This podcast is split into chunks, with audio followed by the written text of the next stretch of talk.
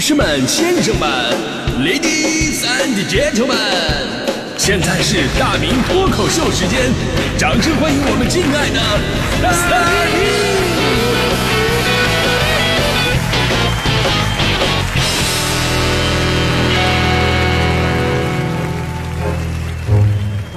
好，欢迎各位来到今天的大明脱口秀，我是大明啊。人的很多领悟啊，都来自于那多么痛的生活，对吧？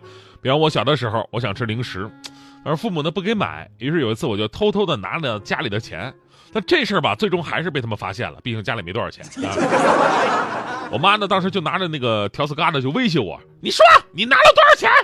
我我这哭，我我我就拿了两块钱。我妈当时那大条子疙瘩马上就抡下来了，你还撒谎！你明明拿了二十块啊！眼看就要上演一出家庭惨剧了。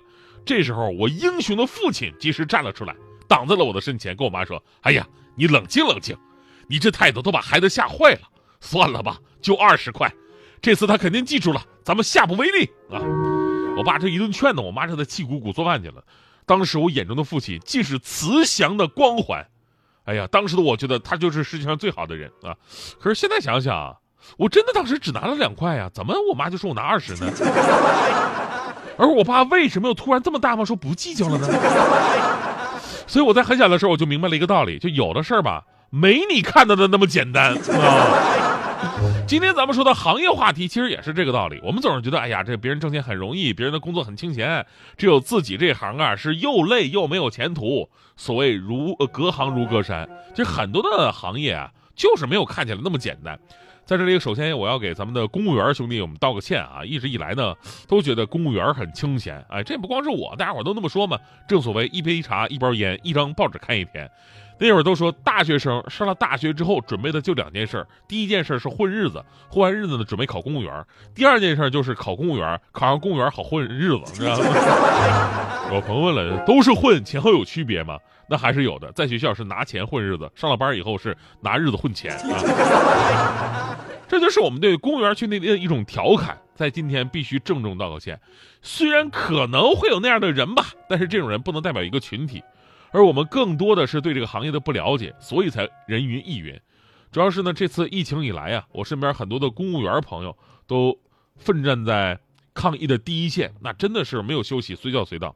我高中同桌就是，他在应急指挥部门工作，只要是有点风吹草动，立刻是以岗为家呀，几宿几宿的加班开会研究方案不睡觉，最紧张的时候还冲在第一线，彻夜的搭帐篷，组织什么核酸检测。没有双休，没有放假，所以呢，我对公务员这个群体呢又有了重新的认识。你说我同桌一个那么就上学的时候天天逃课的人，在这样的环境当中，竟然被改造的这么有责任感啊！这就是近朱者赤吧？最近的疫情平稳之后，我终于是看到我同桌一眼，我感觉他已经不是我的同桌了，他老的都快成为我的校长了，真的。所以呢，不要再说公务员清闲了啊！这就是我们不了解人家而产生的一种误解。再一次向。认真工作、辛苦付出的公务员们来致敬啊！而这种误解啊，哪个行业没有遇到过呢？你比方说我们主持人，我们主持人这个行业有很多的误解啊。我从业十六年了，十六年，每个人都会问我问题，而我总结了一下，问我最多的四个问题，分别是：第一个问题，你下节目就没事了吧？就好像我们的节目开了话筒瞎白话似的。第二个问题，你能不能少放点广告？好像这事我说了算似的。第三个问题，哎，美国那边大选，你们那儿收没收到什么消息？我们又不是情报部门。第四个问题也是最常见的，你跟女主持是不是一对儿？哎呀，我的天！看电视啊，男女主角必须得是一对儿啊！这是我从事这个行业最大的一个疑惑，就是我无论跟哪个女搭档，都被人家问你们是不是一对儿。其实我倒无所谓，那有的女搭档其实孩子都好几岁了。啊，你说你这这事在他们的幼小的心里会不会留下阴影？啊，上上班上上学的时候，班里的小朋友问啊，你的妈妈就是那个电台的主播阿姨呀？那她跟大明叔叔是不是一对呢？你爸爸知道这件事儿吗？真的啊，我们就是普通的夫妻，不不是那普同同志关系，我们的我都气蒙圈了啊！当然，我们今天说这个话题，最主要还是想说这个电竞行业，电竞行业，因为作为新生的小众行业啊。呃，电竞是相对来说比较冷门的，而电竞本身呢又是热门的，对吧？我们每个人或多或少都接触过电子游戏，所以呢，我们对这个行业会自以为是，这种概率是最大的。比方说，在有很多年轻人看来，哎呀，我游戏打得好，以后我就可以从事电竞行业。而大批想要试水的青年，甚至愿意放弃学业，就是要投身电竞大军当中。比方说，上海零零后画像报告当中就显示了电竞选手这类新兴职业成为他们的一项重要选择。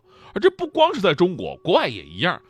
在二零一八年，尼尔森韩国的一项调查显示当中，电子竞技在十五到二十九岁的韩国人当中排名第三位，仅次于足球跟棒球。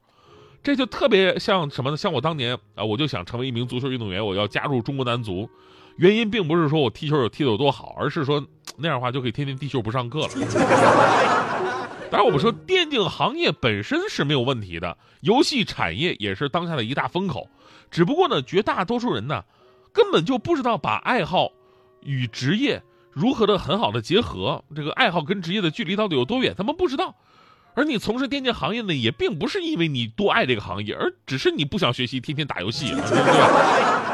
而针对这个问题啊，如今在社会上有一些教育机构就推出了相关的培训班，其中最重要的不是发掘电竞人才，而是对绝大多数认为自己可以从事这个行业的人，实际上是存在厌学和沉迷游戏问题的青少年们进行电竞劝退。就之前，无论是治疗网瘾少年呢，还是对付那些游戏成瘾的孩子，我们一直没有太好的办法，甚至很多办法还容易激化矛盾和情绪。而这个电竞劝退的办法，就是顺水推舟，让他们真正去了解这个行业，让他们知道这个行业的，呃，跟这个行业的职业选手，你们的差距到底有多大？你每天要干的事儿有多枯燥，前途有多渺茫，竞争有多激烈？当你都了解之后，你会发现了啊，原来高考是那么的简单啊！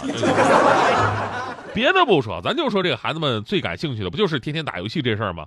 我们那会儿打 CS 啊，那也是成天成宿的玩，一天玩十五六个小时不是事儿，对吧？还专门跟什么同学练什么战术啊，谁蹲哪儿啊，什么时候在哪儿集合呀，一起出现呐，什么时候冲 B 点啊，那整的跟搞专业似的啊！练到什么地步了？出门都恍惚了，都恍惚了，手里拿着可乐，开关就想扔出去。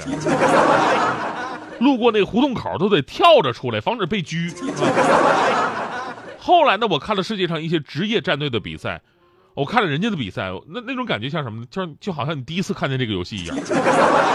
我的天哪啊！这什么玩意儿一闪而过？什么玩意儿？怎怎么做到的？怎怎么死了？包括他们平时训练极其的单调枯燥，一个切换武器的衔接动作。